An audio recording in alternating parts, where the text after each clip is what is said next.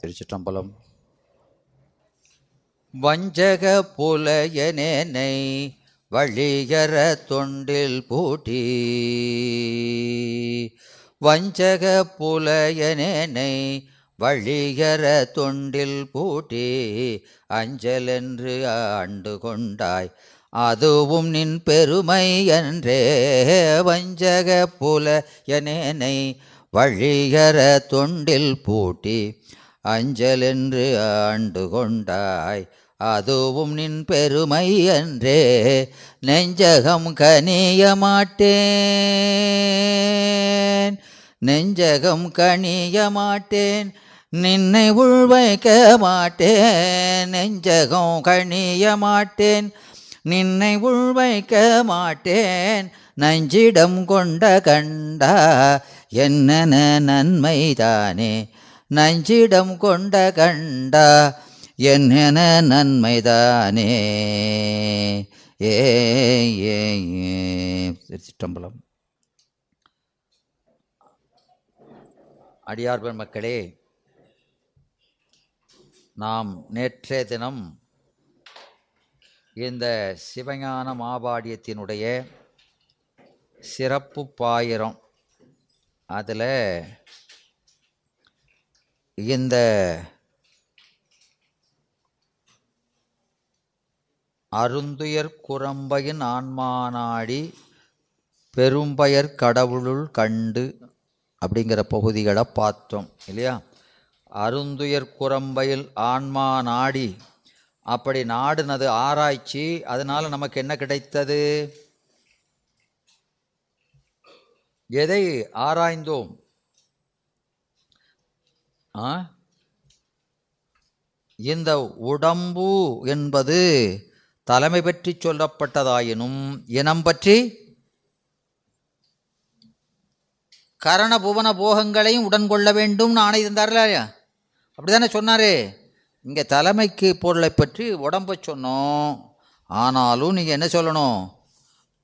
உடம்பு மட்டும் இல்லை கரணம் புவன போகம் இதையெல்லாம் வச்சு என்ன செய்கிறோம்? ஆன்மாவை ஆராய்ந்தோம். ஆன்மான்னு பொதுப்பட சொன்னதுனால அது எதை குறிக்கும்? ஜீவான்மா பரமான்மா என்ற இரண்டையும் குறிக்கும். பார்த்தோம் இல்லையா? அப்போ ஆராய்ச்சி என்பது எவ்வாறு அமைவது? பிரமாணம் இலக்கணம். ஒரு பொருளினுடைய பிரமாணம் இலக்கணம் என இருதிரத்தால் அமைவது. மனசில் வச்சுக்கணும். ஒரு ஒரு பொருளினுடைய ஆராய்ச்சி அப்படின்னா எதை பற்றி பொது இயல்பு தானே. ஆராய்ச்சியால் அறியப்படுவது பொது இயல்பு. அந்த பொது இயல்பு எப்படி நமக்கு கிடைக்கிறதுனா அந்த முதல்ல அந்த பொருள் இருக்குது என்பதை உறுதி செய்து கொள்ள வேண்டும். அதுக்கு பின்னால் அந்த பொருளினுடைய தன்மை இலக்கணம் என்ன என்பதை தெரிய வேண்டும். இல்லையா? எனவே இது இரண்டும் எப்படி ஏற்படுகிறது என்றால் கேட்டல் சிந்தித்தல் என்ற இருதிரத்தான் ஏற்படுவது என்று நமக்கு உணர்த்தினார் இல்லையா? இந்த ஆராய்ச்சி அறிவு நமக்கு இவ்வாறு ஏற்படும். அதுக்கு நூலும் துணை. அதுக்கு நூல் துணை. அந்த ஆராய்ச்சியை நமக்கு இந்த சிவஞான போதனுடைய முற்பகுதி நமக்கு சொல்கிறது. முதல் ஆறு சூத்திரங்கள் அது பொது அதிகாரம். அதில் நமக்கு இந்த ஆன்மா பரமான்மாவை பற்றிய பொது இயல்புகள் உணர்த்தப்படுகின்றன அப்படின்னு சொன்னார் இல்லையா? இதைத்தான் தினம் சொல்கிறேனே பொது இயல்புனா என்ன சிறப்பு இயல்பு என்னன்னு? அதே மாதிரி இருக்கிறீங்களே. ஆ அப்புறம் இந்த சிறப்பு இயல்பு இந்த ரெண்டு பொருளுக்கு சிறப்பு இயல்பு என்பது எப்படி அறியப்படும்? பெரும்பயர் கடவுளுள் கண்டு என்றார். பெரும்பெயர் கடவுளுள் கண்டு. எனவே எங்கள் பெரும்பெயருங்கிறதுக்கெல்லாம் நாம் முதல்ல பார்த்தாச்சு. பெரும்பெயர் என்பது என்ன பார்த்தோம்? சிவஞானம். அதை கண்ணாக கொண்டு கண்டு கண்டு என்பது அனுபவத்தை குறிப்பது என்று பார்த்தோம். எனவே அனுபவமாக உணரணும். எதை? ஆன்மா பரமான்மாவை பற்றிய அதனுடைய சிறப்பியல்புகளை. இல்லையா? எனவே இந்த சிறப்பியல்புகளை எப்படி அறிகிறோம் அப்படிங்கிறத அது நமக்கு சிவஞான போதத்தினுடைய பிற்பகுதி சொல்கிறது என்பதை நாம் பார்த்தோம் இல்லையா? அப்போ நாம் அப்படியே அந்த பனிரெண்டு நூற்பாவையும் பொதுவாக சிந்தித்தோம் இல்லையா? அப்போது இந்த இரண்டு இயல்புகளையும் அறியப்படுகிறது என்று சொன்னவர். அப்புறம் இங்கே இந்த இரண்டு நிலையில் எது நமக்குரிய நிலை நமக்குரிய சிறப்பு நிலை நமக்கு இயல்பு எது? பொது சிறப்பு ரெண்டு சொல்லியிருக்கு. அதில் நாம் எந்த இயல்பில் இருக்கணும்? நமக்குரிய நிலை எது? சிறப்பு நிலை இல்லையா? அதுதான் நமக்குரிய நிலை. இப்போ இருக்கிற நிலை நமக்கு இயல்பல்ல. செத்து செத்து பிறப்பது நமக்கு இயல்பு அல்ல. எனவே இந்த கட்டுநிலை என்பது நமக்கு தற்காலிக நிலை ஆகந்துகம். ஆகந்துகம்னு என்ன பார்த்தோம்? ஆகந்துகம்னு என்ன? ஆ, இடையிலே சேர்வது. அப்போ இடையில சேர்வதெல்லாம் ஒரு காலத்தில் நீங்குவது. இல்லையா? எனவே அந்த நிலை அந்த பெத்தத்து நின்ற நிலை பற்றி கூறும் இலக்கணம் ஆகணமாதலில் அது ஆகந்துகமாதலின் பொது இயல்பு என்றும் முக்தி நிலையில் சொல்லக்கூடிய நிலை பற்றி கூறும் இலக்கணம் சகசமாகலின் சிறப்பியல்பு என்றும் ஆயின. கட்டுறா இல்லையா? அந்த பகுதியை எடுத்துக்கங்க. எனவே அந்த புடைநூல் ஆசிரியர் புடைநூல் எதுன்னு பார்த்தோம்? சிவபிரகாசம் அந்த ஆசிரியர் யார்? உமாபதி சிவம். அந்த உமாபதி சிவம் முதல்ல அந்த நூலினுடைய பதினோராவது திருவிருத்தத்தில் இந்த நூல் எப்படி நான் பண்ணியிருக்கிறேங்கிறத சொல்கிறாரு அதில் சொல்லும்போது அவர் அந்த நூறு திருவிருத்தத்தை எப்படி அமைத்து கொள்கிறார்? பொது உண்மையென பகுத்து கொண்டு. பொது உண்மையெனக் கருதியானும் அருத்திமிக உரைப்பன் வளர்விருத்தம் நூறும். ஆசில் சிவப்பிரகாசம் ஆகுமன்றே என்று அதில் சொல்கிறாரா இல்லையா? எனவே அங்கே அந்த நூலை அப்படி இரண்டு பிரிவுகளாக பிரித்து காட்டுகிறேன் என்று சொல்கிறார். அவர் இந்த மெய்கண்டார் சொன்ன அந்த சிவஞான போத கருத்து அவருடைய புதல்வராகி அருணந்தி சொன்ன சிவஞான சித்தியார் கருத்து அப்புறம் இவருடைய ஞானாசிரியராகிய மறைஞான தேசிகர் இவருக்கு உபதேசித்த கருத்து.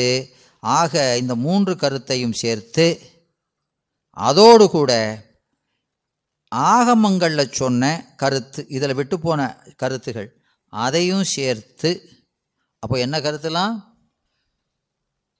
சிவஞான போதும் சிவஞான சித்தி இவருடைய உபத இவருடைய ஆசிரியருடைய உபதேசம் அதோட சிவாகமங்களில் சொல்லப்பட்ட கருத்து இதெல்லாம் முக்கியமான இது விட்டு போனதெல்லாம் சேர்த்து இந்த ரெண்டாக பிரிக்கிறார். இந்த நாலு கருத்தையும் திரட்டி அதை என்ன செய்கிறாரு? இரண்டு பகுதிகளாக பிரித்து கொண்டு அதை பொது உண்மைன்னு பிரித்து கொண்டு நூறு பாடல்களால் இல்லையா?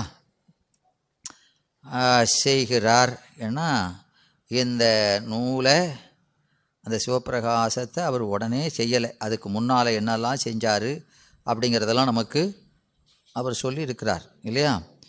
எனவே அவர் தசோபனிஷத்திலிருந்து நூறு முக்கியமான செய்திகளை எடுத்து அதை என்ன சொல்கிறாரு த அதை வந்து நூறு சுலோகங்கள் எடுத்து அதை தனி ஒரு நூலாக செய்கிறாரு சதரத்ன சங்கிரகம். இல்லையா? ஆ. சதம்னா என்ன? நூறு. ரத்தனம் அப்படின்னா பொன் போன்ற சொற்கள். அந்த சொற்களை எடுத்து சங்கரகம்னா என்ன? சுருக்கம். அதை வடமொழியில் செய்கிறாரு சதரத்ன சங்கரகம் என்ற ஒரு நூலாக செய்கிறாரு அதை தமிழில் சதமணி கோவை என்று சொல்கிறோம். விளங்குதா? ம். அந்த இதெல்லாம் செய்துக்கிட்டு தான் அதுக்கப்புறம் நமக்கு இந்த திருவருள் பயன் ஆ, சிவப்பிரகாசத்தை செய்கிறார். திருவருள் பயனுக்கும் இந்த சிவப்பிரகாசத்துக்கும் உள்ள ஒற்றுமை என்ன? ஒற்றுமை இருக்கா இல்லையா? தலைப்பு அதுங்கிறது அது அருள்முறை திரட்டுக்கும் இதுதான் தலைப்பு ஒன்று இங்கே தலைப்பு அதல்ல. சிவபிரகாசில் தலைப்பு வேறு. அது இங்கே சூத்திர தலைப்பை கொடுக்குறாரு. முதல் நூல் உள்ள தலைப்பை கொடுக்குறாரு. ஆனால் என்ன சொல்கிறார் என்று சொன்னால் இந்த சிவப்பிரகாசம் என்பது ஆகமத்தை அது எப்படி ஆகமம் ஆகமம் என்பது கடல் போன்றது.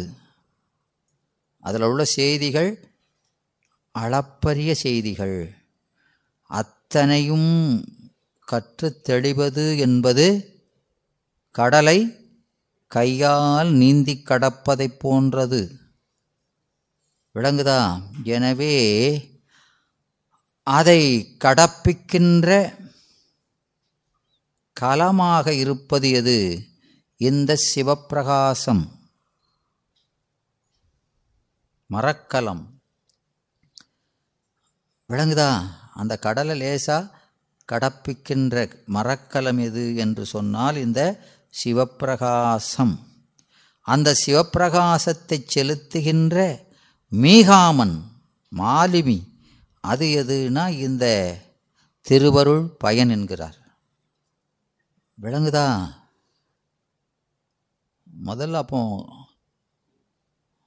சிவப்பிரகாசத்தை படிக்க முன்னால் என்ன படிக்கணும்? இரண்டும் இரட்டை நூல்கள். இரண்டுக்கு என்ன பேர்? இரட்டை நூல்கள். எனவே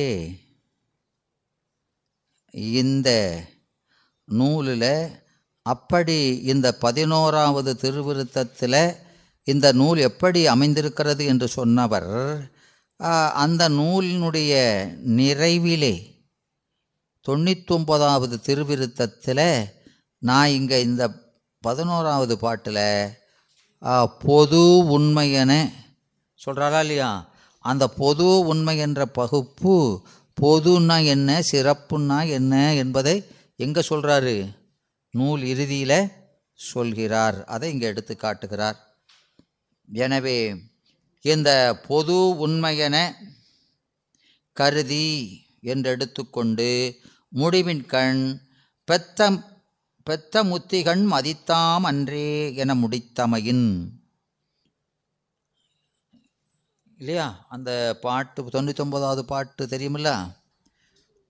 உலகாயராதி நிகழ் சிவாத்திவித அந்தத்து குலவினர் அளவளவா கொள்கைதியாகி வேதத் தலைதொரு பொருளாய் இன்பாய் தாவியில் சர்க்காரியத்தால் பெத்த முத்திகள் மதித்தாமன்றே என்று கூறுவதினால இங்கே சர்க்காரியவாதத்தின் அடிப்பில் நின்று- நின்று ஆ, பெத்தத்தையும் முக்தி நிலையையும் கூறுகிறேன் என்று அப்போ பொது என்பது பெத்தம் கட்டு நிலை என்றும் முக்தி என் அந்த முக்தி என்பது சிறப்பு நிலை அது சகஜம் என்றும்.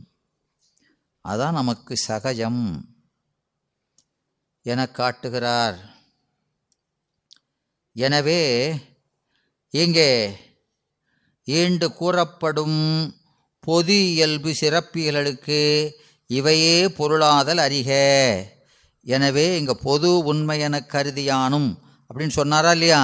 அங்கே பொது உண்மை என்பதற்கு இதுதான் பொருள் என்று காட்டுகிறார். விளங்குதா? அப்புறம் ஆகவே பல பொருளுக்கு பொதுவாய இலக்கணம் பொது இயல்பு என்னும் என்றும் ஒரு பொருளுக்கே உரிய இலக்கணம் சிறப்பியல்பு என்றும் அளவை நூலார் கூறப்படும் பொதியல்பு சிறப்புகளுக்கு வேறு. அந்த சிறப்பியல்பு பொதியியல்பு என்பது வேறு. அப்புறம் தடத்த லட்சணம் சொரூப லட்சணம் என்னும் வட சொற்கு பரிபாய பேராய் ஈண்டு கூறப்படும் பொது இயல்பு சிறப்பியல்பு வேறெனே தெரித்து உணர்ந்து கொள்க என்று காட்டுகிறார். எனவே இந்த சிவஞான போதத்தில் இது தடத்த லட்சணம் பொ சொரூப லட்சணம்லாம் சொல்லுவாங்க வடமொழியில்.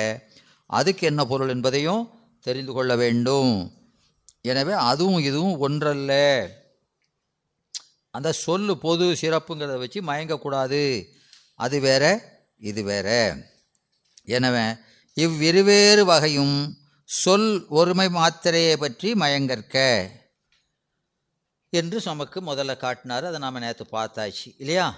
பார்த்தாச்சுலா? அப்புறம் அற்றேல் அத்து அஞ்ஞனமாக ஆகமங்களின் இங்கனம் இருவகைப்படுத்து கூற வேண்டியது என்னை? சிறப்பியல்பு ஒன்றே கூற அமையுமாலோ எனின் அமையாது. அதையாயா அப்படி ரெண்டு பக்கமாக பிரிச்சுக்கிட்டு சொல்லணும்? நமக்கு சகஜமானது எதுவோ அதை மாத்திரம் சொல்லிட்டு போக வேண்டியதானே?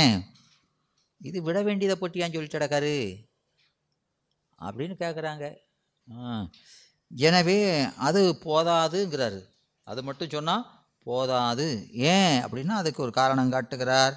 அது சிவஞான சித்தியாரிலிருந்து புறச்சமய நெறி நின்றும் அகச்சமயம் புக்கும் முகுபல் சிறுவடிவிடன்றும் ஆசிரம் அறத்துறை அடைந்தும் என்று இந்த ஆன்மா படிமுறையில் இப்படி வருவதனால நாம் நம்முடைய அறிவும் எப்படி வருது? படிமுறையில் தான் வரும். எனவே அந்த நிலையும் நமக்கு தெரிஞ்சிருக்கணும். என்பதை நமக்கு அது உணர்ந்த வேண்டிய அவசியத்தை காட்டி எனவே இந்த இதெல்லாம் கடந்து நாம் சைவ நெறிக்கு வந்தாலும் சைவ நெறியிலும் ரெண்டு இருக்குது இல்லையா? எப்படி? அப்படின்னா இந்த சரியை கிரியை யோகம் இதெல்லாம் செலுத்தினதுக்கு அப்புறம்தான் சிறப்பியல்பாகி ஞான நெறிக்கு வருகிறோம் இல்லையா?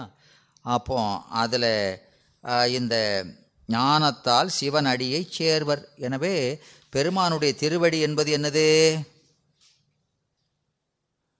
திருவடி என்பது என்ன? அதான் இலக்கு வீடு. அதான் முடிந்த பயனு. அதை அடைவதற்கு வாயில் எது? என்னம்மா? ஆ வாயில் ஞானம். அதனால் ஞானத்தால் சிவனடியை சேர்வர். அப்போ ஞானத்தை மட்டும் சொல்ல வேண்டியதானே? அப்படின்னா சொன்னா பிரயோஜனம் இல்லை ஏன் பிரயோஜனம் இல்லை நமக்கு அதானமாக வேணும். ஞானம் தானே வேணும். அப்போ அதை மட்டும் சொல்லுங்களேன். வேண்டாம் இதுவும் சொல்லுங்க. அது நல்லதாங்க. ஆ? ஏம்னா அந்த ஞானத்தை பெறணுமா இல்லையா? ஞானத்தை பெறதுக்கு ஒரு வழி வேணுமா இல்லையா? எனவே அந்த ஞானத்தை பெறுவதற்கு இந்த சரிய கிரிய யோகங்களும் வேண்டும். அதல்லாது ஞானத்தை பெற முடியாது. விளங்குதா? ஆ. எனவே அப்போ அதுவும் தெரியணும். எனவே சரிய கிரிய யோகங்கள் ஞானத்துக்கு வாயில் ஞானம் வீட்டுக்கு வாயில். எனவே அதுவும் வேண்டும் இதுவும் வேண்டும் என்று சொல்கிறார். அப்படி சொல்லிட்டு இந்த ஆன்மாக்கள் அங்கனம் தத்தமக்குரிய சோபான முறையின் அறிந்து அறிந்து வருகின்ற தன்மைக்கு ஏற்ப தூளறிந்தது நியாயமாக உணர்த்த வேண்டும் ஆகலின் என்க என்கிறார். ஏன்னா இந்த ஆன்மாக்களினுடைய அறிகிற தன்மை எப்படிப்பட்டது? இந்த ஆன்மாக்கள் அறிவு எப்படிப்பட்டது நம்ம அறிவு? ஏன்னா இந்த ஆன்மாவுக்கு அறிவு இருக்கா இல்லையான்னு சந்தேகம் வந்துடுது அந்த முதல் அஞ்சு பாட்டில் அவர் மூணு பாட்டு பொதுவாக சொல்லிட்டாரு. எண்ணிக்கையை சொன்னார் இப்போ மூணு கேட்டகரியை சொன்னார் அதுக்குள்ள ஒற்றுமை வேற்றுமையை சொன்னார். நாலாவது பாட்டில் இந்த ஆன்மா கண்டவற்றை நாளும் கனவில் கழக்கியிடும். திருந்திரளுக்கு என்னோ செயல். அறிவு நல்ல அறிவு தான் ஐயா. ஆனால் கனவுல நான் கண்டதை எழுப்பி காட்டால் சொல்லத்தான் தெரியாது. பெரிய கில்லாடி அப்படிங்காரு என்ன? பேர் அறிவு. ம். அப்புறம் இவன் அது மட்டுமா ஐயா? அது மட்டுமா? இவனுக்கு பேர் அறிவுன்னு நல்ல பேர் வச்சுருக்காங்க. அவனுக்கு அரி அப்படின்னா எனக்கு நாலஞ்சு எத்தனை தொண்ணூத்தாறு கருவி தந்தால் நான் அறிவங்க. விளங்குதா? ம். அப்போ அறிவது என்றால் அறிவுங்கிற குணமுடையது தான் அறிவதுன்னா அதை சுதந்திரமாக அறியணுமா இல்லையா?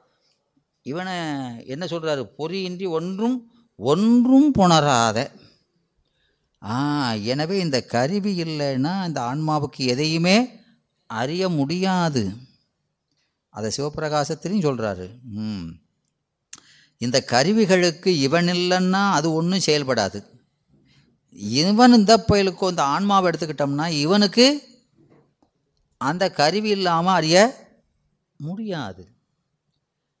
இல்லையா? ஆ. எனவே பேர் மாத்திரம் அறிவு. ஆனால் ம் அது சொல்கிறார் இல்லையா?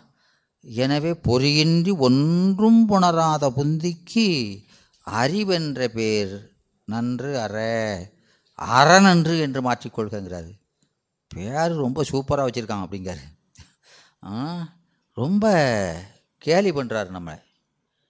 விளங்குதா? அப்போ இவனுக்கு அப்போ இதுக்கு அறிவு இருக்கா இல்லையா? அதை சொல்லுமையா? ஏன் இப்படி சொல்லிகிட்டே இருக்கிறது இவனுக்கு அறிவு இருக்கா? இல்லையா? அப்படின்னு அடுத்த கேள்வி வருமா இல்லையா? அதான் அந்த அங்கே எழுதுகிற கேள்வி. அந்த அஞ்சாவது பாடலில் அந்த கருத்தை சொன்ன உடனே இப்போ இவனுக்கு இதெல்லாம் அறிய மாட்டாங்க இப்போ அவனுக்கு அறிவு இருக்கா இல்லையா? அதை சொல்லும்.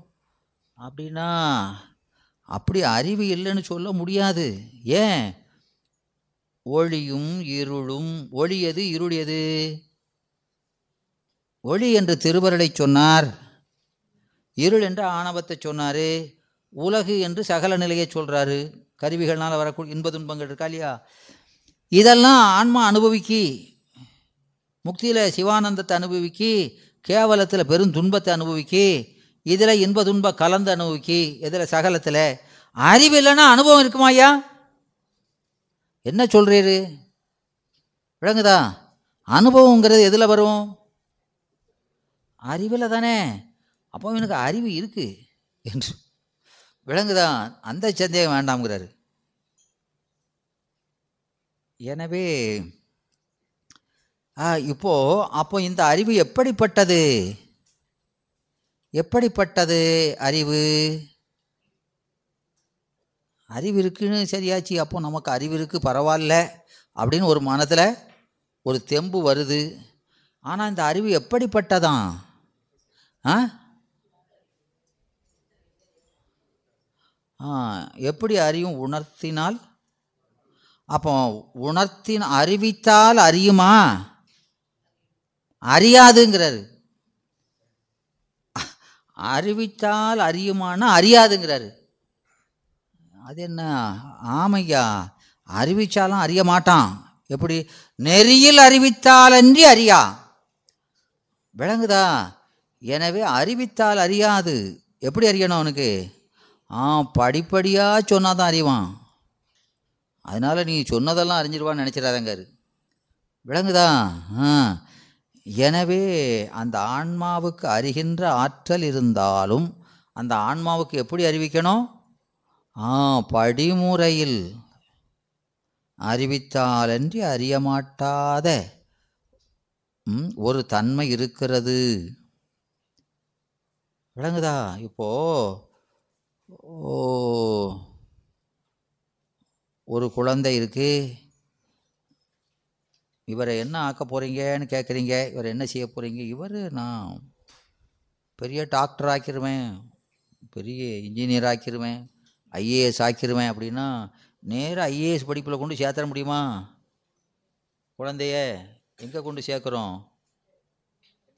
எங்கே எங்கே உள்ளமோ சேர்க்குறோம். அது பாடுதான் பாடு பெரும்பாடு. கிண்டர் கார்டன் தான் எல்கேஜி யூகேஜி அது எத்தனையோ கேஜி இருக்குது இல்லையா? அப்படி தான் படிப்படியாக வர முடியுது இல்லையா? நேராக போக முடியலல்ல. ஏன்னா அது ஆன்மாவினுடைய இயல்பு. ஆன்மாவினுடைய இயல்பு அது. அப்போது படிமுறையில் உணர்த்தினாதான் அது உணரும். அப்படி உணரும் போதும் அந்த உணர்வும் படிமுறையில் தான் நிகழும். நான் உணர்த்துறவன் படிமுறையில் உணர்த்தணும் உணர்பவனும் படிமுறையில் தான் உணர்வான். சொன்ன உடனே டக்கா ஆ போங்க எல்லாம் தெரிஞ்சிட்டுது. சார் நீங்கள் சொன்னதை யோசிச்சு முடிய முடியல எங்கேயோ போயிருந்தீடாங்க விலங்குதான் வண்டி. பைய போக மாட்டுக்கு சார். வண்டி கடகடன்னு நின்று நின்று போக வண்டி தானே நாங்கள் அசை போட்டு சிந்தித்து தெளிந்து ஆ அடுத்தது போங்க அப்படின்னா போகணுமா? போகலாம் தான் தூரம் ரொம்ப இருக்குது இல்லையா? போக வேண்டிய தூரம் ரொம்ப இருக்குது ம் புஸ்தகம் கொஞ்சம் தான் போயிருக்கு. நாடு கொஞ்சம் தான் இருக்குது இதில் ரொம்ப இருக்குது எனவே இந்த ஆசிரியர்கள் மாணாக்கனுக்கு எப்படி உணர்த்துவாங்கன்னா தூள் அருந்தது நியாயமாக என்று சொல்கிறார். அதனால் அந்த தூள் அறிந்தது நியாயம்னா என்ன என்பதை முதற்கண் உணர்த்தினார். அப்போது முதல்ல ஒரு அருந்ததி நட்சத்திரத்தை காட்டுபவனுக்கு அதை எங்கே இருக்குது அருந்ததி நட்சத்திரம் எனக்கு காட்டுங்க. அப்படின்னு சொன்னோம்னா என்ன சொல்லணும்? ஆ அப்போது அது அருந்ததி நட்சத்திரம் எப்படி இருக்கும்? அப்போது அது இந்த சப்தரிஷி மண்டலம். என்ன சொல்கிறோம் சப்தரிஷி மண்டலம்னு இருக்கா இல்லையா? அந்த சப்தரிஷி மண்டலத்தில் அங்கே அதில் வந்து ஒரு ஏழு ரிஷிகள். அவங்க நட்சத்திரமாக வாழ்வாங்கு வாழ்ந்து அந்த நிலையை அடைந்திருக்கிறார்கள். விளங்குதா? அவங்கெல்லாம் பிரம்ம ரிஷி என்பார்கள். அவர்களெல்லாம் என்ன பேர்? பிரம்ம ரிஷிகள். பிரம்மம்னு என்ன? ஆ. பிரம்மம்னா பெரிது. பெரிய பொருளை உணர்ந்தவர்கள். பெரிய பொருள் எது? சிவம்தான். எனவே அது கிரது உலக புலஸ்திய அத்திரி அங்கிரசு வசிட்டர் மரீஷி என்று சொல்லக்கூடிய இந்த ரிஷிகளெல்லாம் சப்த ரிஷிகள் என்று சொல்வார்கள். அவங்க தான் வானில நட்சத்திரங்களாக மின்னிக் கொண்டிருப்பவர்கள். அதில் இந்த கூட்டத்தோடு சேர்ந்து இன்னொரு நட்சத்திரமும் ஒன்று இருக்கும் அதான் என்னது? அருந்ததி இல்லையா? அப்போ அந்த நட்சத்திரங்கு என்ன அதுக்கு பெருமை என்று சொன்னால் வசித்தருடைய மனைவி அந்த அம்மா. யாரு? அருந்ததி. இந்த வசிட்டர் இந்த சப்த ரிஷிகளில் ஒருவர்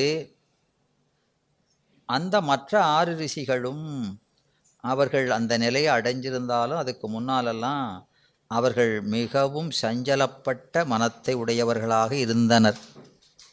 சலனம்.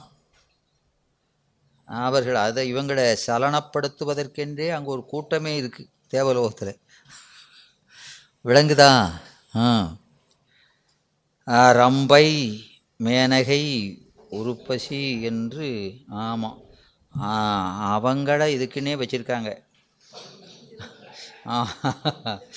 எனவே அவங்க அதை பார்த்து தடுமாறினவங்க. யார்? இந்த அறுவரும். அதில் இந்த வசிட்டர் தான்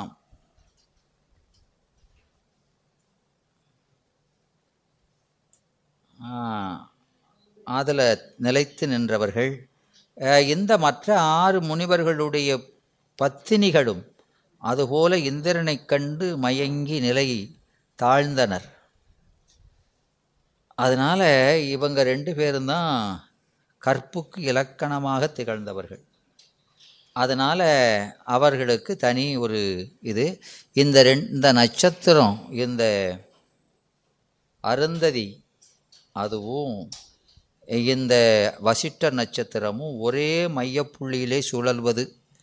அப்போ கணவனும் மனைவியும் கருத்து எப்படி இருக்கணுமா? கருத்து ஒருமித்து ஆதரவு பட்டதே என்பார் இல்லையா?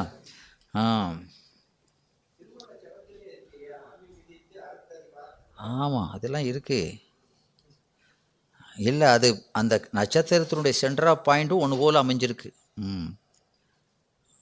எனவே நமக்கு இதில் சொல்கிற மாதிரி